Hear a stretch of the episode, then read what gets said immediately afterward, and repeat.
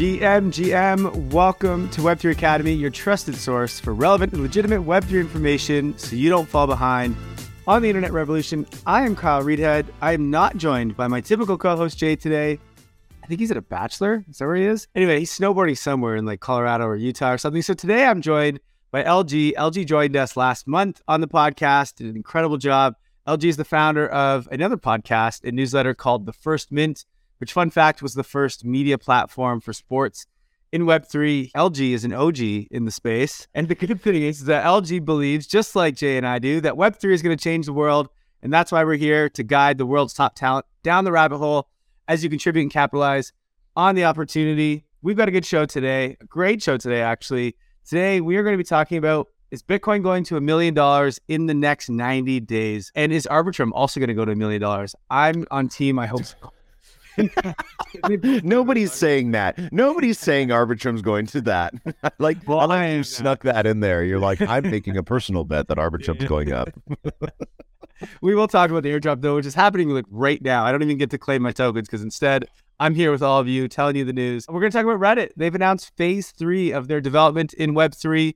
It's a pretty sweet, big deal. So I'm excited about that. Immutable and Polygon partnered to make one of the biggest splashes in Web3 gaming history. And you know what? We just have so much more. There's going to be a lot to talk about today, but let's start with gratitude as we usually do. LG, what are you grateful for today?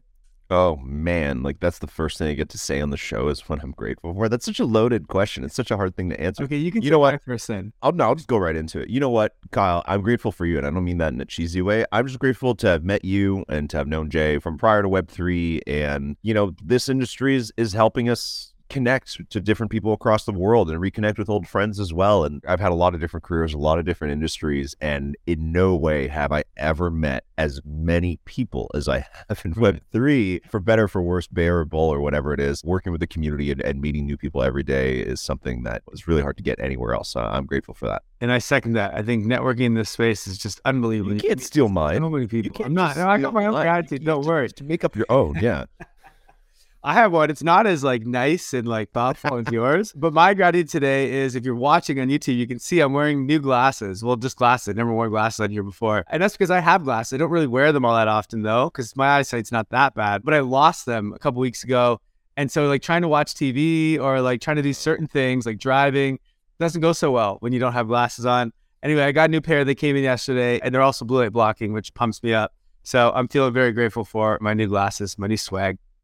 Nice. All right. That's awesome. Good for you. I'm happy for you, and I'm happy that you can see me clearly during yeah. this show. I, do I look different than I did last time we did the show? Do I look? Uh, you look HD. Look, you look much better way older. Yeah, that's fine. that's fine. Okay, before we get into the session, couple announcements. One, this podcast, the flow of this podcast is actually going to be changing just a little bit. Don't worry, nothing too crazy here. We typically have interviews on Monday for the podcast. Instead, we are changing up that episode and we are doing something called Web3 Debates which is just a session with Jay and I where we talk about specific topics, which usually come up here in the roll up, where we say we want to debate about them or we want to talk further on them, but we don't have time in this roll up. So what we're doing is on Mondays we're going to be recording and talking further about different things. We have one coming out next Monday about the whole thing going on with Doodles and what rights NFT holders should have. So that's the first one, but we'll do many different ones and that will come out on Tuesdays now instead of Mondays. So just keep an eye on that. That's the only update I really wanted to share there.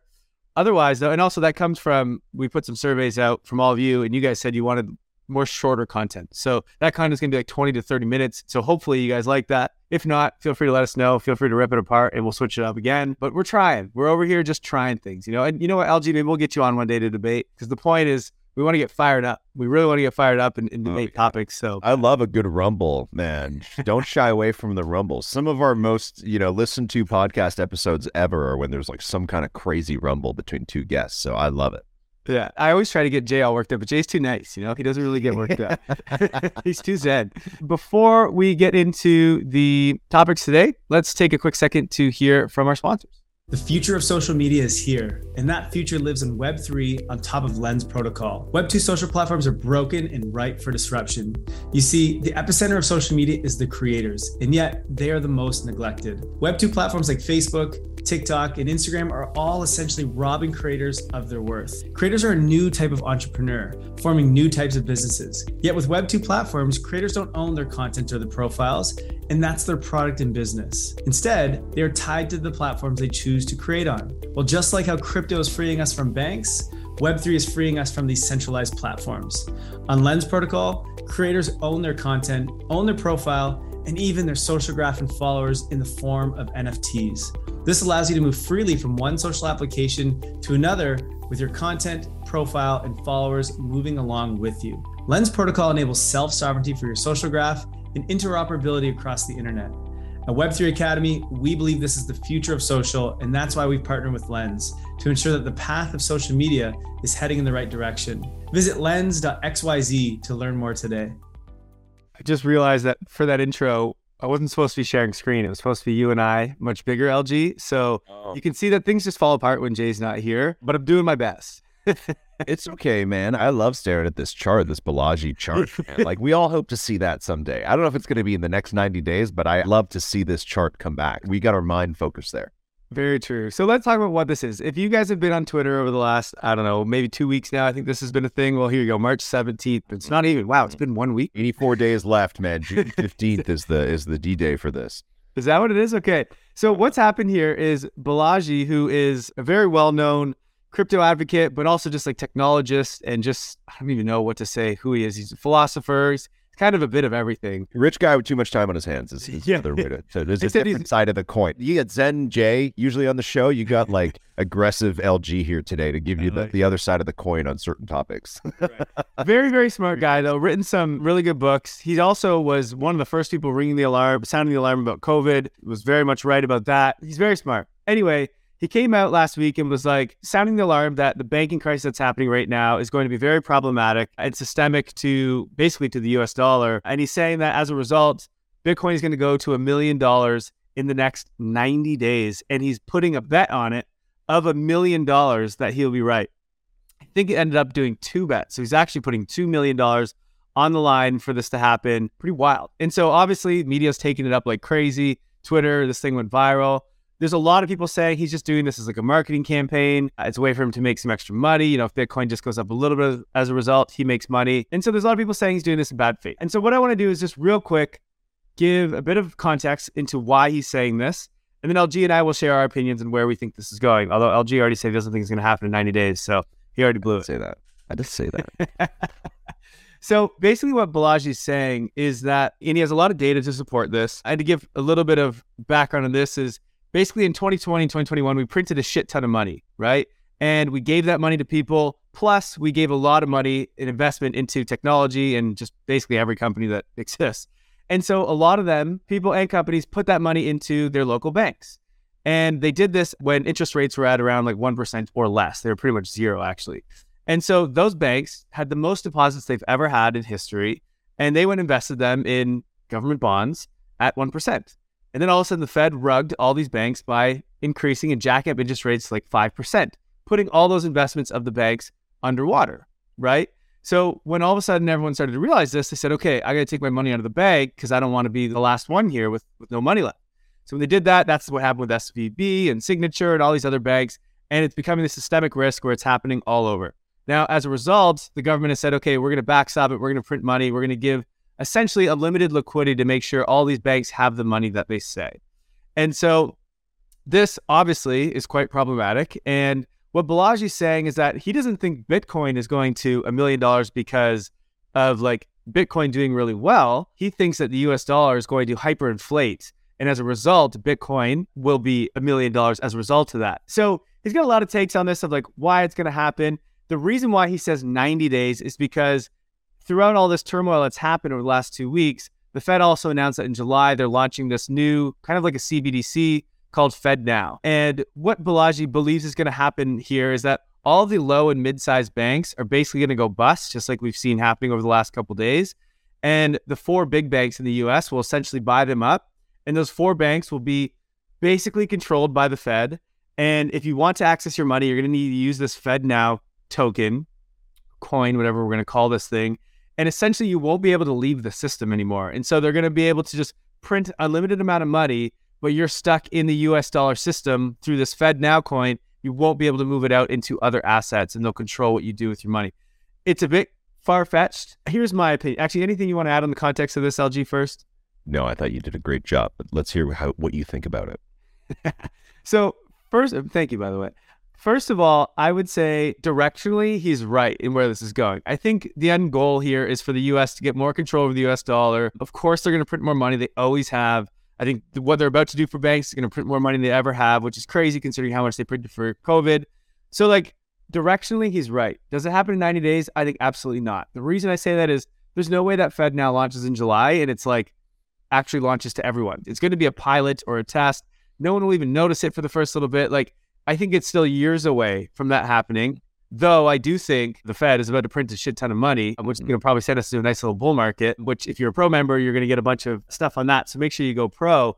but I don't think that this happens in 90 days, but I do think that this happens at some point in the future.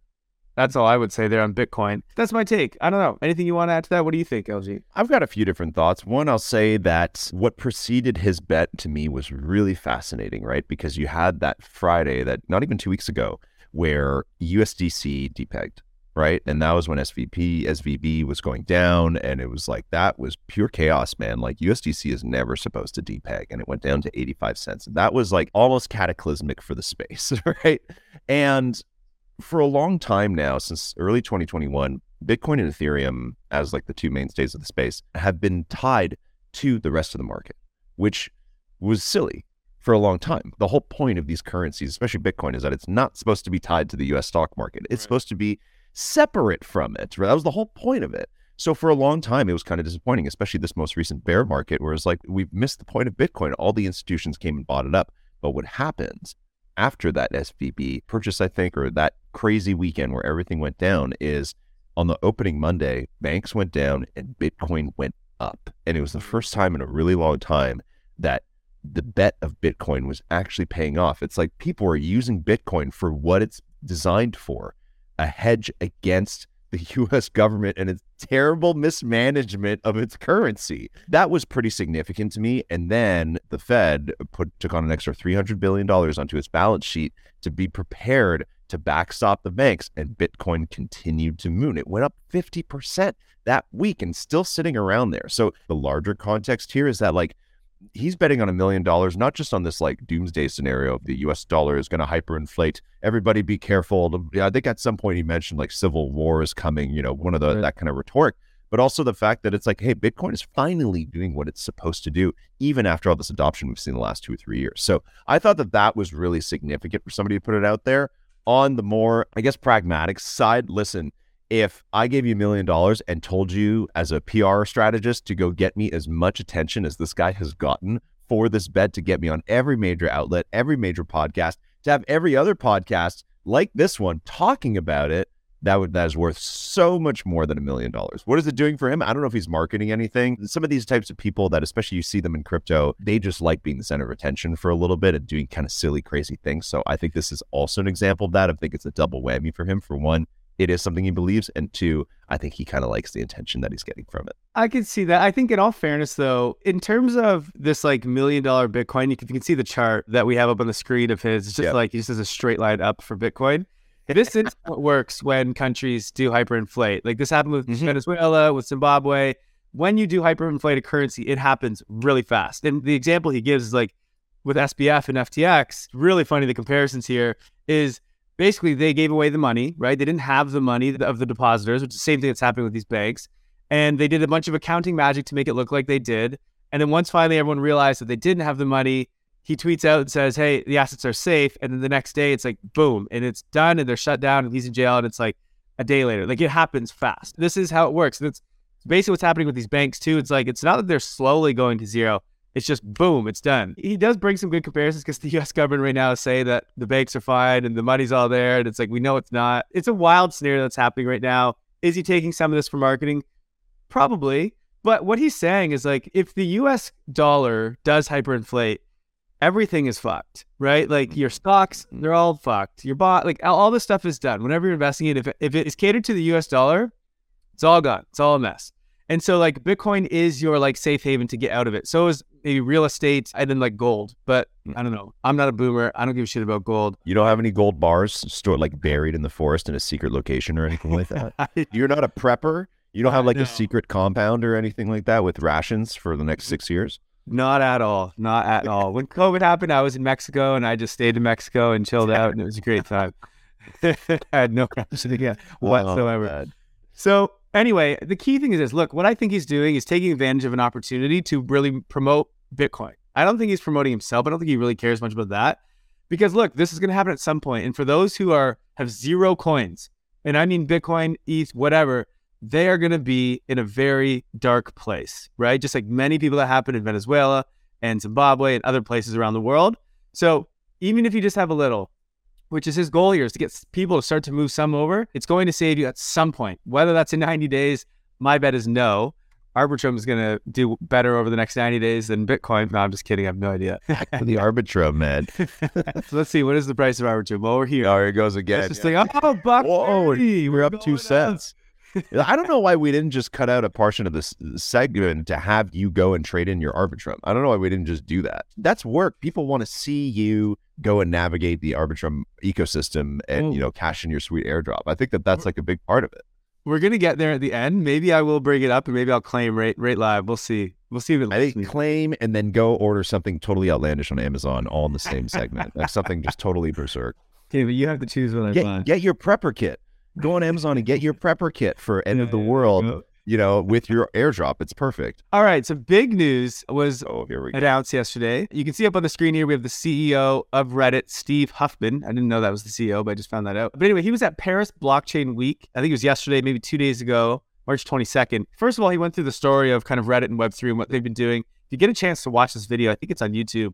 It's really, really good. His kind of mindset of Web3, why Reddit entered it, how they entered it is incredible. I'm not going to go into that because we've talked a lot about that in the past, but basically, they have announced phase three. So what's next for Reddit? They now have over 10 million avatars that have been minted. I think over 8 million unique wallets that have, have been a part of this on Reddit specifically. And these people are collecting NFTs that are customizable. They can change the shoes and the shirt and the clothes and the helmet and whatever else you want. And it's pretty cool. People are wearing them. There's communities around them, which we'll talk about in just a second. And so we have all these NFTs except other than like customizing, they can't really do much with them. If you want to trade them or give them to someone else, you actually have to send it out of the Reddit ecosystem and put it up on OpenSea or whatever else, Magic Eden. Well, what Reddit is doing now is they're actually launching a public marketplace. And this will be a marketplace which is directly inside Reddit. It won't feel like or look like an NFT marketplace like that of OpenSea. I'm not even sure if you'll be able to put other assets on it other than Reddit avatars. I don't know. That'll be interesting. Basically, what this is, though, is a community based marketplace. It's going to be one that allows you to trade or buy or sell your existing Reddit NFTs, uh, but do it in a way where it's not like has all the craziness of OpenSea or like Blur of all these trading things and charts and all that kind of stuff.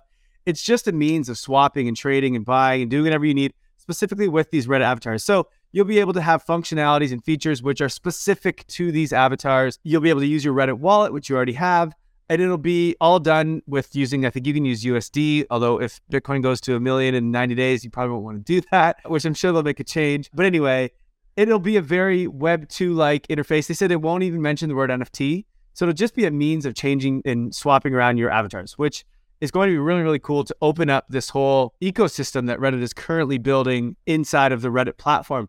The other really interesting thing about this that I'll give here, then LG, I'll throw it over to you, is just last week, we saw that Reddit is also playing around with token gated communities. And when I say token gated, that's with these NFTs, the avatars. And so what they've done is people who are just chilling on Reddit doing their thing, who have one of these avatars, all of a sudden they're getting messages saying, hey, that avatar that you have, there is a private community that you can join. And so if you have that avatar in the specific avatar, let's say it's the Super Bowl one, you can go and join a private community with just other Super Bowl and football fanatics, right? And so again, this is why a marketplace is needed because if I'm a football fan, I didn't mint one of those NFTs, but I want to be part of that subreddit. Well, now I got to go get one. How can I do that? Well, I can go buy one on this new marketplace. So it's going to create some really, really cool dynamics on the Reddit platform. And it's doing it at a massive number, right? Like Reddit, as I said, 8 million wallets. OpenSea doesn't even have that, not even close. So this is a, a really, really big deal when this all comes together. And I don't know when it's launching, but it's coming and it's coming soon. Mm-hmm, mm-hmm.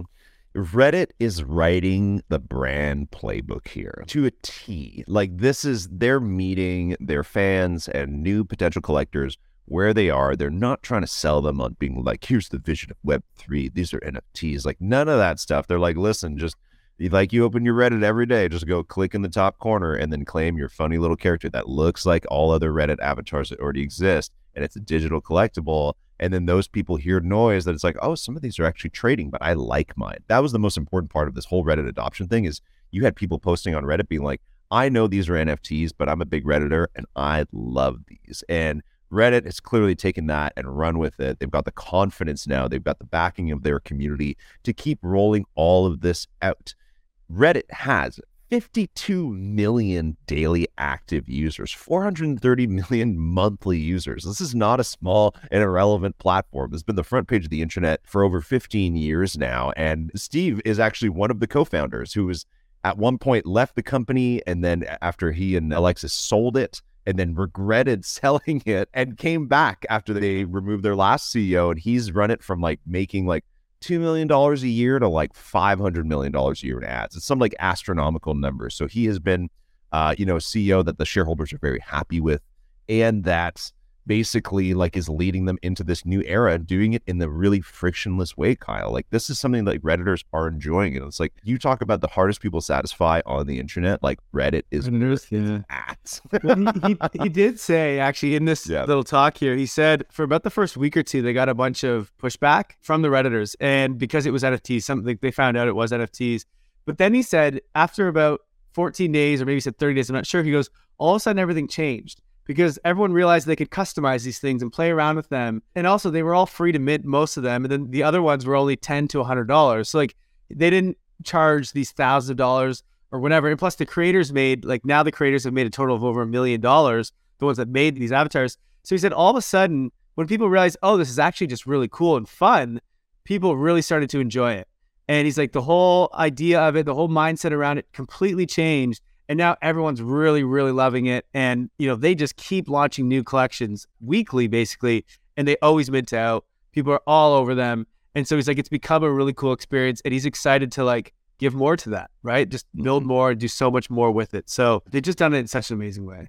Here's my hot take, Kyle, especially on the marketplace part, and then I have a few more things to say about the token gated aspect. Is okay. one thing if you listen to this same talk, he says he wants anybody to be able to make and sell NFTs on Reddit or digital collectibles, whatever he refers to them at, which to me is really important because it's not just a marketplace for the free claimables, is that over time, they want people that are already Redditors to make their own NFTs, to, to create their own little commerce in there. So I think that that's really cool. They want to enable creators, people that aren't even creators yet, to go and put themselves out there and to monetize themselves on the platform, very similar to other social media platforms like TikTok and everything else, where it's like you can come and monetize, but they're going to be the first ones to do it NFTs.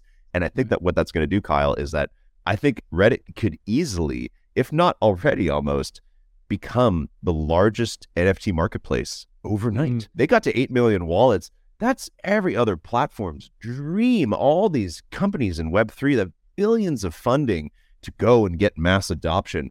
Reddit did it in a couple months, just like that. So I think it's like overnight, this could easily become the biggest marketplace that exists. And I don't know what that's going to mean for the space, but again, writing the brand playbook, man.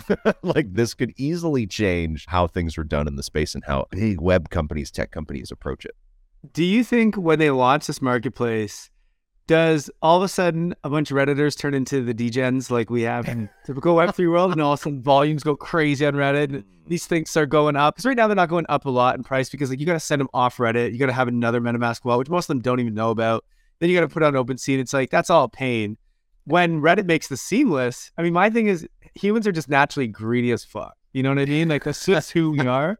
So like the moment all these people go, oh wait, I can just click a button and I can sell this thing for I don't know, you know, more than I bought it for. I hope that's not where it goes. But what do you think? There's a degen in everybody. I'll say that. I'll say there's a degen in everybody. And again, Redditors are some of the most uh, vicious scrutinizers on the internet. And the fact that they've been turned and come on to this to me is incredibly bullish sign, right? And for a long time, you had this narrative that like gamers and redditors and all that kind of stuff they hate nfts and i think that that is totally untrue i think on the surface anytime a group of people come to you and they tell you you got to do this. You got to do this. The best thing ever. Most people have this like averse reaction. You're like, you know what? Cool it. I actually kind of don't like it now because you're so aggressive about it.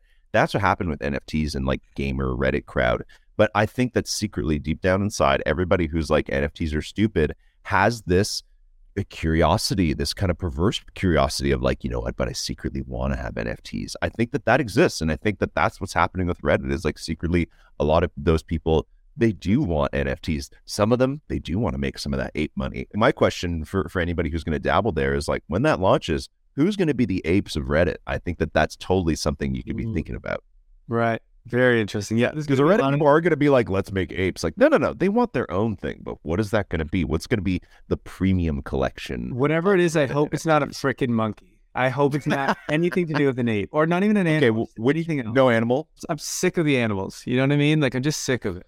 Not that I don't like some of them. Like pudgy penguins are cool. It's just weird. I mean, that's the internet if this becomes something where redditors can create and launch smart contracts on their own on Polygon on Reddit, whoever goes out there and makes punks is definitely going to be the collection oh, that moves. God, it is. That's what I'll tell you. It was same thing on Ordinals for Bitcoin, yeah, and it's going to be the same right. thing on Reddit. Same thing kind of across a lot of other ecosystems. Well, yeah, when Arbitrum launched, I think they all, everyone did it. Every time a new ecosystem comes in, someone makes a punk version. Next up, let's move on. You did talk about gaming a little bit. So let's yeah. talk about one of the biggest things happening in gaming right now, at least in Web3 gaming. LG, I'll let you take the floor. What's going on here? This is interesting because since Reddit is on Polygon, I think we have to give, first of all, a huge shout out to Polygon's biz dev team because they have spent the last like year or two just bringing every single massive brand, Nike, Reddit, Starbucks. They've got an incubator with Disney. Polygon is building itself up at to be a giant. But something that was actually kind of surprising this week as a scaling solution is that they announced that they are going to work with Immutable X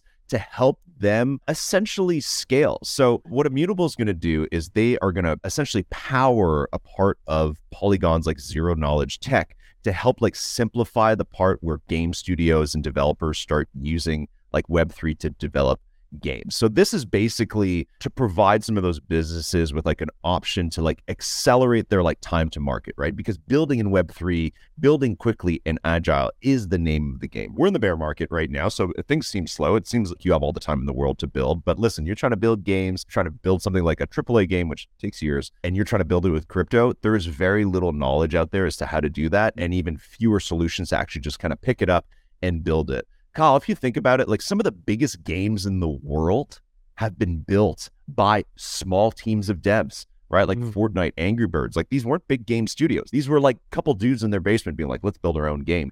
And what these types of companies want, both Polygon and Immutable, they want some of those startups to come and build on their platforms. So the problem is, is that Polygon was not really set up to do it on their own for developers to build it quickly. So that's pretty much the gist of it. And it's something that I think for me is if you take a step back, these are two what seem to be competitors. These are the scaling solutions, right? And that's the big war right now of like, who are all these studios going to use? Who is everyone going to use to come and build? Because you can't build on mainnet on Ethereum. You need to be, build use one of the scaling solutions.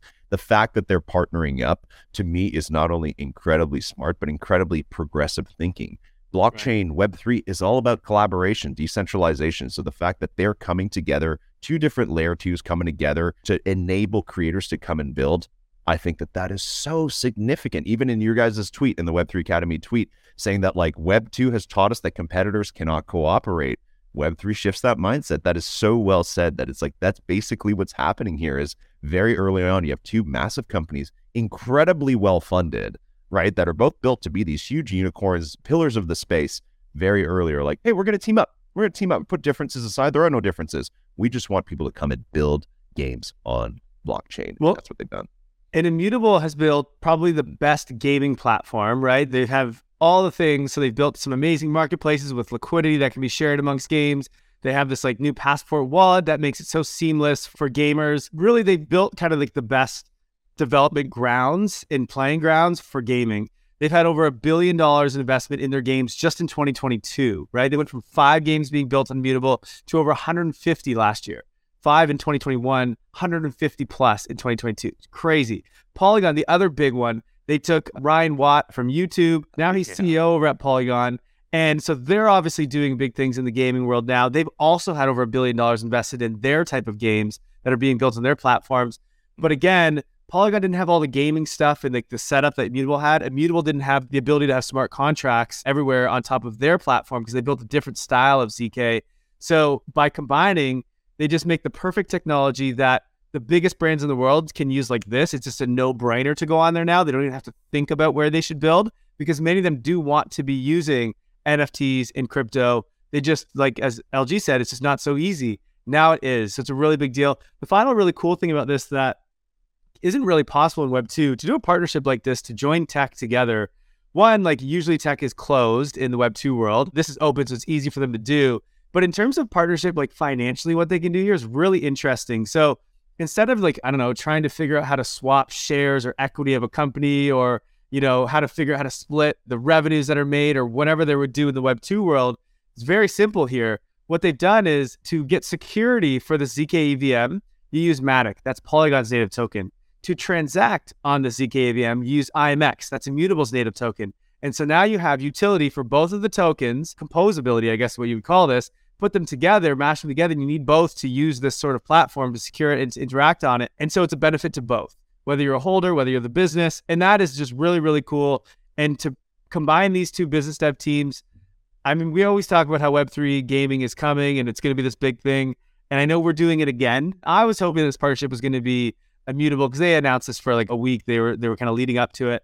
I was hoping it was going to be like I don't know PlayStation or like something cool like that. It wasn't, but ultimately, this is the step we needed to really onboard the biggest games in the world. And so I think it's going to happen. And actually, there's another cool announcement with Sony that came up recently. LG, you want to talk about that? Absolutely. And just really quick to touch on that point of, you know, these two kind of native Web3 companies working together. And before we talk about Sony, I think it's important to note that it's like Web2 gaming had nothing to do with traditional platform gaming in the end. You know what I mean? Like companies like Zynga, like Farmville on Facebook and stuff like that. They didn't need Nintendo and the Sonys and the Xboxes. That was completely unrelated. And today, mobile games, all those types of like mini games, like I don't know, whatever, you know, you see people playing this on the bus, like Bejeweled and stuff like that. That has hundreds of millions of users every single day. And they never needed any of the Super Marios or any of that kind of stuff to be part of it. So I think it, when you're talking Web3 gaming, it's like, you know, when is Call of Duty going to use NFTs? And it's right. like that maybe like if they're smart, they're going to do that.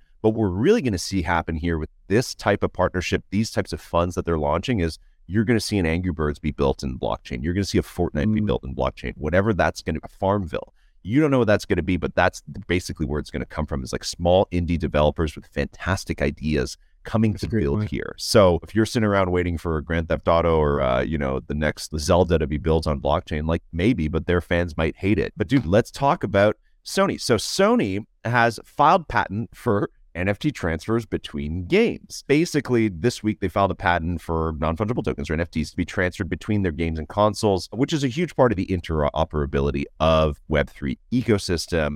Basically, they want to let people transfer in game assets between VR headsets, between tablets, between computers, smartphones from different generations. Anybody who's ever held a console you know how it can be frustrating that you can't play mm. PS2 games on a PS4 or whatever that is. And you definitely, I'm assuming this is only in the Sony ecosystem, but the one thing you absolutely cannot do is play a Nintendo game on a Sony PlayStation.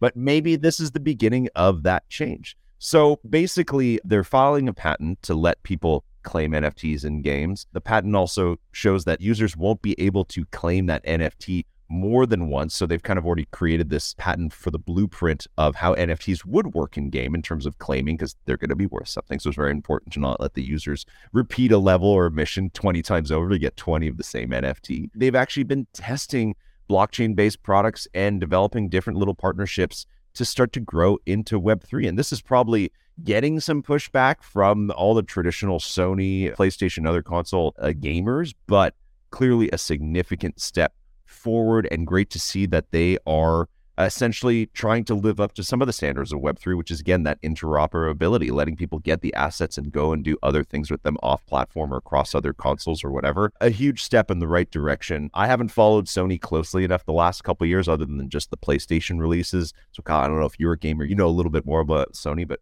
We'd love to uh, hear your thoughts there on a pretty big traditional media company taking a step forward here. I mean, I used to play PlayStation a lot when I was younger. I don't anymore, so I, I don't follow it too too much. I think the only funny thing of this is like, why do they need the patent? I thought we were done with patents. Like, you don't need a patent to build on a public blockchain. That only makes sense when it's in a closed off, you know, database or something. You don't really need a patent here. Whatever. It's newsworthy and it's great to see that at least they're thinking about it and they're doing things. Wait, Um, wait, wait. Before you talk about Microsoft, what did you play on PlayStation back in the day? What was your game? Oh, good question. I played Call of Duty. Call of Duty was my, my biggest game, but I actually had Xbox for a bit as well. And I got really into Halo. So I played Halo for a while. And then Call of Duty was the big one. And then obviously like GTA. I think everyone played GTA for a bit there. Mm-hmm. I sense a theme here for Kyle. What's that? First person shooters. Yeah. Yeah. Oh, actually, I used to play NHL and FIFA a lot too. hey, there we go. There you go. Yeah. Hey, sports, man. You're talking my world now, right? I want to talk Yeah. about sports, sports games. So that's a big thing. So winter sports games going to kind of land in this space, right? So I we'll almost, see. I almost dropped out of college because I played NHL way too much. Every single day I just played instead of going to school. Which specific year? Which specific Oh, year? God. That would have been like 2000 and Sorry to age you. Oh yeah, eight or two thousand nine, maybe. I'm not sure. Oh. Okay. Microsoft Edge, which honestly I just learned what that was yesterday. So maybe it's better that you talk about this, LG. I'm not quite sure. But Microsoft Edge is a browser, Microsoft browser. I think it's the it's transformed Internet Explorer, which I do remember that because I definitely was on the internet back then. Now I don't use Microsoft products so much. But Microsoft Edge is testing a built-in Ethereum crypto wallet, which is pretty cool. We just had Carlos from Brave on our podcast talking about wallets that are native to a browser and kind of the benefits to that. If you haven't listened to that podcast yet, highly recommend you go check that one out. It came out last Monday. And so Microsoft's looking to do the same thing. Now, I don't know when they're going to launch or if they're going to launch, but if they did, it's a pretty big deal, is what we figured out, because Microsoft Edge has what, about five or 6% of the total market, I believe, in terms of browsers? 232 million users. Wow. So if they launched this, 232 million people would all get a wallet at the exact same time. Hmm. That would be pretty incredible. I mean, Brave, which we talked about, they have 60 million, right? 60 million users now. Not all of them actually have activated their wallet and use it. And I'm sure the same would happen here with Microsoft Edge. But again, whenever that use case happens, whenever that thing occurs where that big game launches or Reddit or whatever, that thing where everyone's like, I have to use Web3, they're going to use a wallet. And that's when they'll just go, boom, it's already in my browser, activated, perfect, right? It's kind of like AI right now. It's just going absolutely bonkers. And everyone's just like, I have to use it. I have to use ChatGPT. And 100 million people signed up within like two months, basically, right? Mm. It's crazy. It's absolute crazy adoption, but it's because that thing made our lives so much better. We're still waiting for that for Web3. Not, not specifically because there are people around the world that like needed Bitcoin or needed, you know, DeFi because like they just don't have access to that stuff and their currencies are hyperinflating. So like that's happened to them. And that's why I've seen such great adoption over the last 10 years. But for like mainstream, especially in the Western world, like we don't really need to have, well, we didn't really need to, you know, hedge our currencies. We'll see what happens. But we're still waiting for that big, big moment. When it does, you know, Microsoft and Brave, and I think um, Opera's already doing this. They're going to be there going, hey, the wallet's right there in your browser. Just click a button and away you go. That's right. And to zoom out, and this is kind of more my like general take on wallets and identity, is that, you know, one thing that we don't give credit to Web2 social media for is that it's become the main way that we log into websites, right? Like that's become our main layer of authenticity. Like, sure, you can have a password manager and remember 10 million different passwords or whatever, or you can just use your Facebook every time you go to a website to log in. And that became such an important part of streamlining the internet and streamlining your identity. And of course, Facebook does whatever with your data, which is not maybe not the greatest thing. But I think that the next step of all that is logging into things with your wallet, right? Like when I go to a website in Web3 and it says log in with your MetaMask, I'm like, great. I don't want to use my email. I want to just use my MetaMask. I want the site to know what I own. I don't want it to know who I am, right? And there's a subtle difference there. And I think that hopefully this starts to enable that, right? Like that these big companies, you know, I know you don't know much about Edge, but hey, 230 million users, that's a lot. It's great to see that they're starting to think about this. And Kyle, don't forget, Microsoft also owns LinkedIn and GitHub and Activision. Microsoft mm. has spent the last decade buying massive, massive companies. Open AI. Um, and OpenAI, that's right. And are they a, uh, a huge stake in it? I don't think they own the whole Yeah, thing outright, right. huge stake in it. Um, right. So they own not only like the past of the internet, but the future as well. So Edge is maybe a safe place for them to start to experiment with this as being like not their flagship product, but they've got a lot of other big flagship products and a lot of other great stuff that they own that they might want to roll this out to in the future. So maybe Edge is just the test case. Test. Does Microsoft also on Bing? Yes, I think so. They do? Browser, Yeah. an annoying browser, browser. takes over your Chrome sometimes. Yeah. That well, I mean, or yeah. They now have Chat GPT in there, so they're doing something. Oh, do they? I didn't Yeah. notice that. Yeah. It's good to know. Okay, so our last big news of Yeah. the show here, and we'll we'll do this one pretty quick. Look at the ad I'm getting. Arbitrum Week is Salesforce announces new Web three platform. So this isn't like really going to do anything for adoption per se right now, but basically what this is is the ability to integrate Web three data into the existing CRM of Salesforce already. So Salesforce is a CRM that basically every single big company uses in the world, and it allows you to understand your customers, right? Uh, it allows you to do automation with your customers and communicate with your customers, do so much. And of course, Web3, it allows you to take data and make sense of that data. And Web3 is a huge, massive honeypot of data, right? Just like you said, LG, a second ago, it's data of the things that you own, right? Not necessarily who you are, but the things that you own. And you can start to make assumptions of who they are as a result of that. But it's the data of the communities they're a part of, it's the data of the tickets that they've purchased, the events they've gone to, the credentials that they have, et cetera, et cetera. And so Salesforce is essentially giving companies the ability to look into that data and make decisions based off it. And it also allows you to create, they call it digital collections, basically NFTs. So you can create a smart contract and deploy it right inside of Salesforce, which you may want to do to, I don't know, give people like a POAP type NFT that because they attended an event of yours, they bought something that you sold or whatever you want to do. Essentially, you can think of it as like a cookie, right? It's like a tag on that person to go, hey, you took this action. I want to make sure that that's on chain so that I always know that. So it's a big deal for things like Reddit. When they have 8 million wallets, they probably want to know what the hell's going on with those wallets and who these people are. They might use something like Salesforce. Microsoft Edge, who's about to have three or 200 and whatever million wallets, they might want to know what the heck's going on in these wallets and what these people are doing. Well, they'll probably use Salesforce for that. So it is a tool that's going to enable these big companies to start making sense of all the data they're about to have from Web3. So it's just another piece to the puzzle that we need for this thing to really turn into what we want it to, turn into this like big mainstream part of the internet. So it's a big deal. I think it also introduces a lot of big companies into Web3 and like make them see like, hey, this thing's coming. It's time I start thinking about this and building my strategy. So pretty cool to see that as well. I have no comments. I think that's cool. I, I'm curious to see how it works. I hope they have a good service agency set up to help their clients navigate that because just giving them the tools to all these massive institutional clients, that's one part of the process, but you're also going to need to help them do it. That's kind of my only comment there, but very cool to see. Again, some of the biggest tech companies in the world are getting involved in the middle of the bear market. That's a very bullish sign. Absolutely. Okay, so before we get into the NFT of the month, and a couple quick hits, one of those being Arbitrum, which I can't wait to go and check what the price is now. What's up? What's up? So, 1.37. all right. we got to take a quick second to hear from our sponsor. Shared ownership is revolutionizing the way we think of digital ownership. Did you know that you can benefit from the utility of a Bored Ape Yacht Club, CryptoPunk, or Azuki without actually spending tens of thousands of dollars to buy it? How? By buying an access key to the asset. You see, with SegMint, you can now buy and hold parts of an expensive NFT and share in its ownership and utility, like airdrops or exclusive access. As an owner of a high profile NFT, you can distribute ownership with access keys and create liquidity for yourself. It's a win win win situation. Plus, the ownership and transfer of these keys are managed on chain, which ensures transparency and security. And we want the Web3 Academy community to be on the forefront of this new wave of NFT utility, which is why we partner with SegMint, a non custodial NFT platform set to launch in Q3 of this year. SegMint aims to allow users to easily create access keys and share ownership of NFTs with other friends and community members. The team is going through their beta release soon and has opened up their waitlist for Web3 Academy listeners. If you want to stay on the forefront of Web3, sign up for SegMint's waitlist today with the link in the show notes below. Shared ownership is a game changer, and we want you to be there first. Oh, gee, I saw your head banging on that one. I like the music, man. I was like, yeah, let's do it. I also found some good prepper kits, like doomsday kits for food and stuff. So, a place to spend your Arbitrum money. Okay, nice, nice, nice. Okay, so we've got the NFT of the month. We had Smolverse, which is actually on Arbitrum. We had Doodles, which we've been talking a ton about.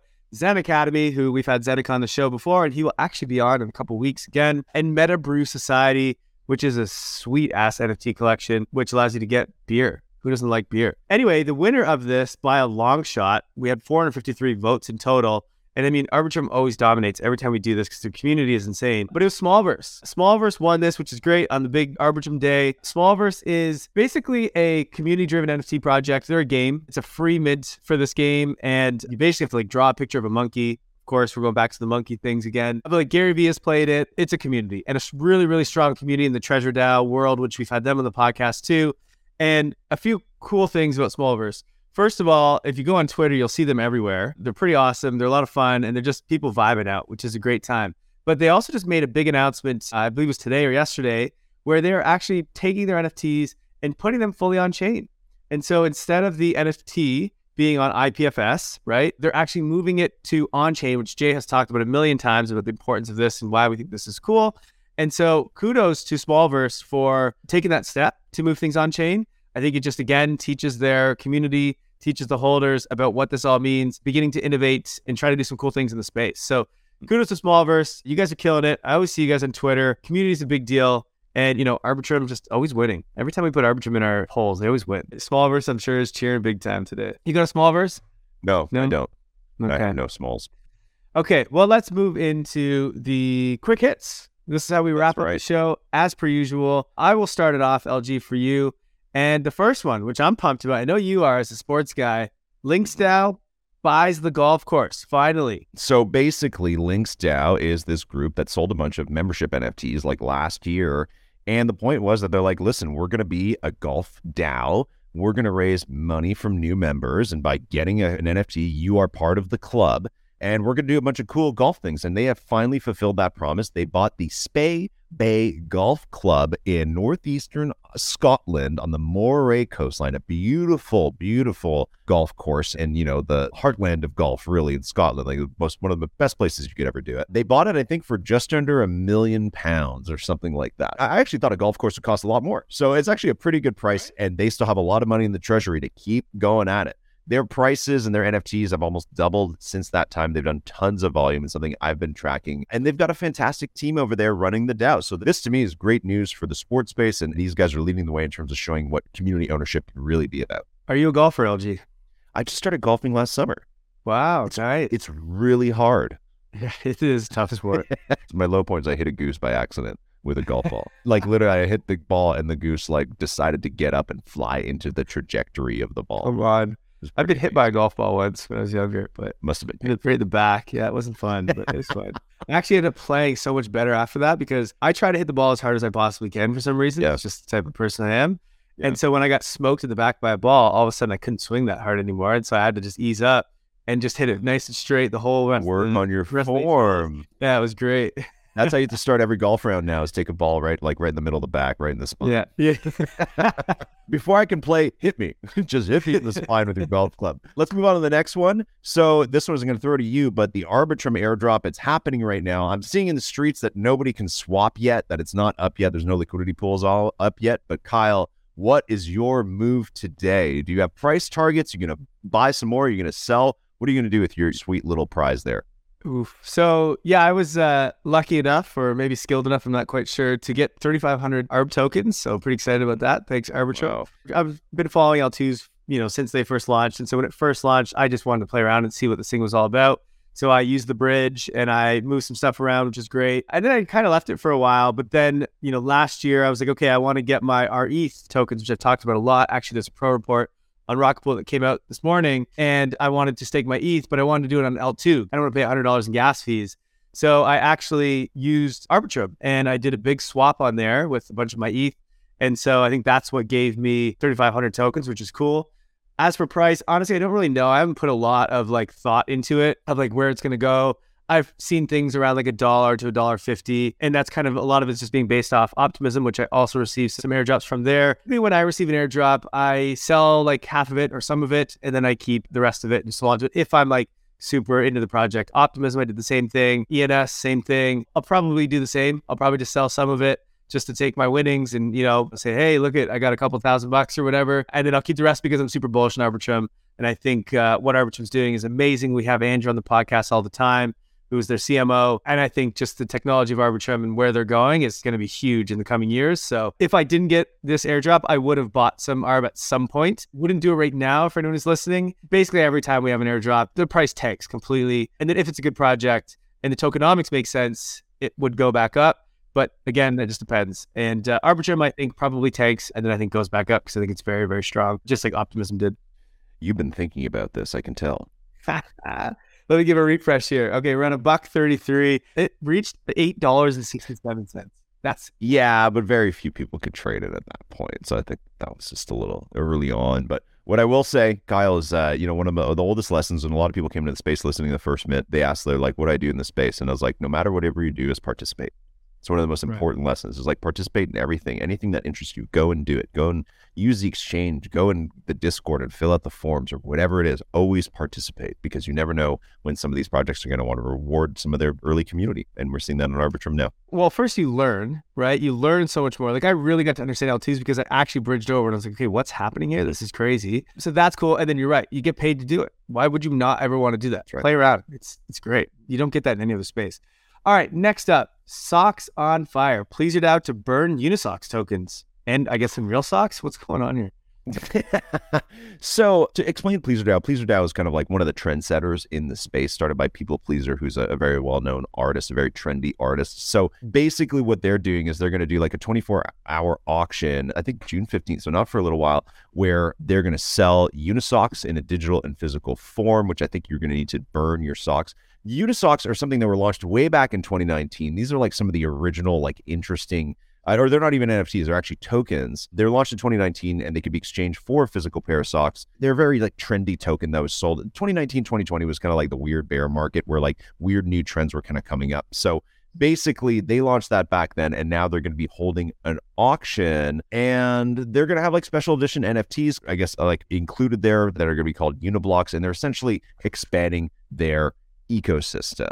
Something that I've been very curious about for a while, Kyle, because as you can tell, I'm not super well versed on this one, is kind of like the Uniswap NFT ecosystem. Like Uniswap has kind of dove into NFTs. I think they have their own marketplace and clearly try to evolve one of the kind of the oldest products that exist in that ecosystem. So this is something like honestly, after we do the show, I'm going to look into it a little bit more because I want to understand a little bit more of what exactly is going on here. Would love to hear your take because I feel like you might know a little bit more about it too. I don't know a ton about this one. What I just learned Yeah. from you though is that Unisocks are a what are they an E ERC20 token? Is that serious? I believe so. Yeah.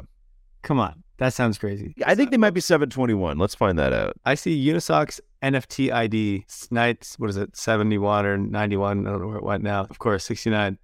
the two most popular serial numbers in, in the NFT system is 69 and 420. Yeah. I'm pretty sure that they're NFTs. Mhm. I never got a Unisoc. I wasn't dabbling in the NFT world back then.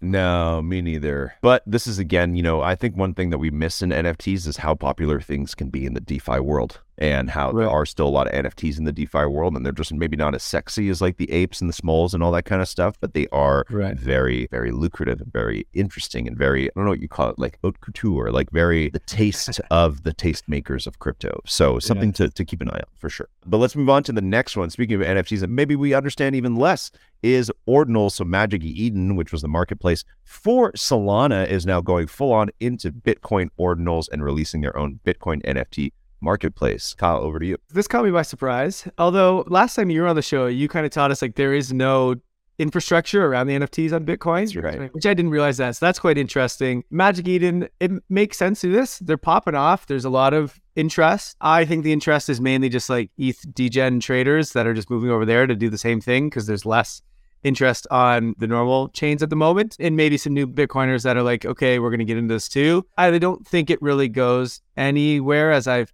consistently said, even though it is going somewhere at the moment. But anyway, I think Magic Eden's just like they're just trying to be everywhere, right? They were on Solana, they moved to Ethereum, they're on Polygon, and now they're also hitting up Bitcoin, which is smart. I mean, they need a marketplace, and so why not make it Magic Eden? So I think it's a smart move by Magic Eden to do. But otherwise, I'm not playing around with any NFTs on Bitcoin, that's for sure. you know, I have this like not sunk cost, but like sunk opportunity fallacy where it's like I had an opportunity to get Bitcoin ordinal punks and I just kind of passed on it. I was like, I don't know what's going on. So I'm just not going to look into this. And those go for four Bitcoin each now. So I have this thing in my head where I'm like, I missed on the ordinal, so I don't care. It Right. pushed me even further away from it to have totally, totally missed. Right. Could have been a big. I mean, it'd been pretty sweet if you got to come on here and show us your what is it called, an ordinal punk. I would have Dude, that. I wouldn't have That's it right. anymore. I would have sold that It thing. Kidding me?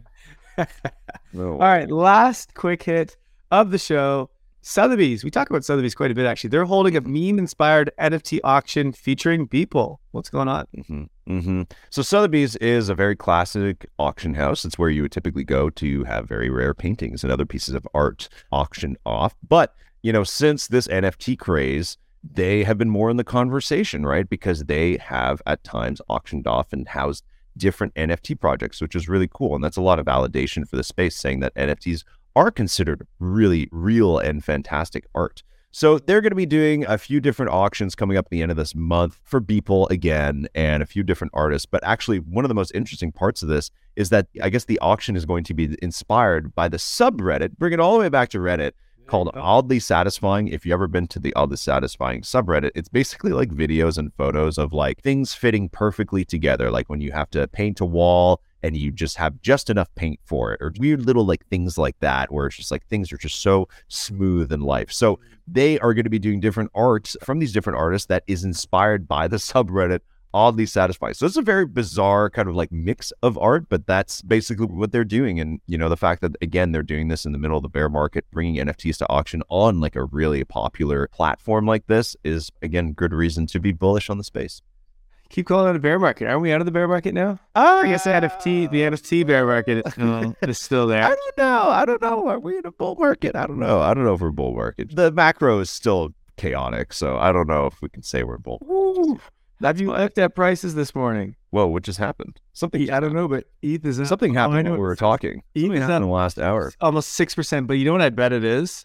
Well, either something's going on with banks right now that we're not aware of, or you can now swap your ARB token and people are putting it into ETH. Man, but Bitcoin's up the same, the same Right, right, right. candle. Oh, very Things are happening. Well, there you go. Yeah, bull market. Bull market just- ignited.